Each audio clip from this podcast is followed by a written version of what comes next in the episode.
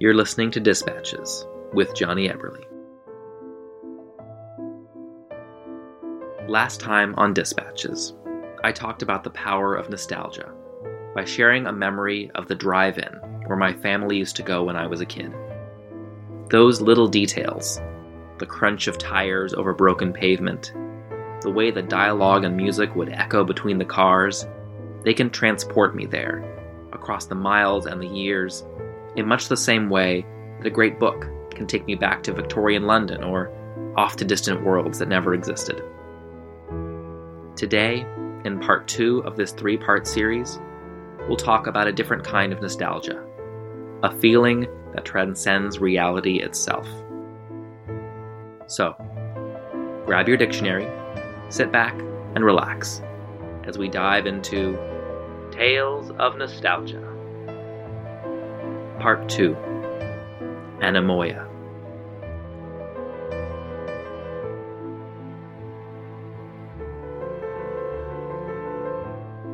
Have you ever looked at an old, black and white photo and wished you could have been in the room when it was taken?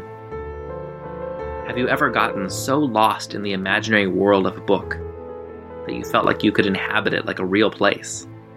And when the story was over, you longed to return? I'm a deeply nostalgic person. But my nostalgia is not limited to people and places from my past. While I enjoy reliving treasured memories, sometimes I get wistful for things I cannot even remember, wishing I could fill in the gaps. And it goes beyond that. I often find myself missing lives I never lived, wondering what it would have been like to grow up closer to my extended family back east, or to have experienced the momentous change of the early 20th century. In the same way, I feel a pang of nostalgia for distant futures I will never see, and for fictional worlds that never existed at all. It's a strange emotion, but I suspect it's one we've all had at one point or another. The author John Koenig has a word for this. In his Tumblr turned book, The Dictionary of Obscure Sorrows, Koenig sets out to create words for emotions and concepts we've all experienced, but that English doesn't have the language to express.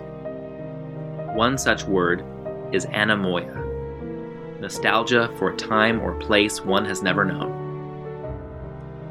His invented etymology draws from ancient Greek, combining the words anemos, or wind, and nous, mind, with a reference to anemosis, which is the warping of a tree by strong, persistent winds until it seems to bend backward. I love this word because it gives a name to this peculiar feeling that has dogged me for most of my life. Something doesn't have to have a name to be real, but knowing one exists means that someone else has felt this way too. And I enjoy the image of a tree being blown backward by the wind because I know how that feels in a visceral way. Perhaps my persistent anemoia is why I've always been drawn to stories. By immersing myself in a fictional world, or creating one of my own, I can scratch that itch to know what it's like to live beyond the realm of my own experience. I can go to the past, to the future, to alternate realities through books and movies. Maybe that's why fiction exists in the first place to satisfy our innate hunger as human beings wired for story to inhabit other times and places. Maybe by recognizing the feeling and giving it a name, an anemoia, we can better notice when it shows up in our daily lives and know that we're not the only ones who dream.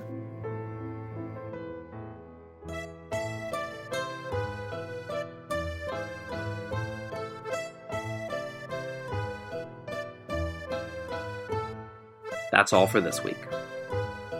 I'm Jonny Eberle.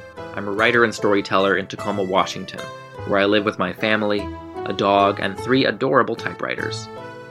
My writing has been featured in Creative Colloquy, Grit City Magazine, and All Worlds Wayfarer. You can listen to my audio drama, The Adventures of Captain Radio, wherever you enjoy podcasts. If you like this episode, please consider leaving us a rating or review to help others find the show. And when you're done listening, I hope you'll head over to jweberle.com. That's jweberle.com to read more and subscribe to my monthly email newsletter for news, curated reading recommendations, and much more. Next time on Dispatches, we'll strap on our jetpacks and head off to the future to see how nostalgia and our vision of the past informs the stories we tell about the future. Hope you'll stick around for that episode. I'm really excited about it. Dispatches with Jonny Eberle is a production of Obscure Studios. This episode was written and edited by me, with music by Pixabay. Thanks for listening, and I'll see you next time.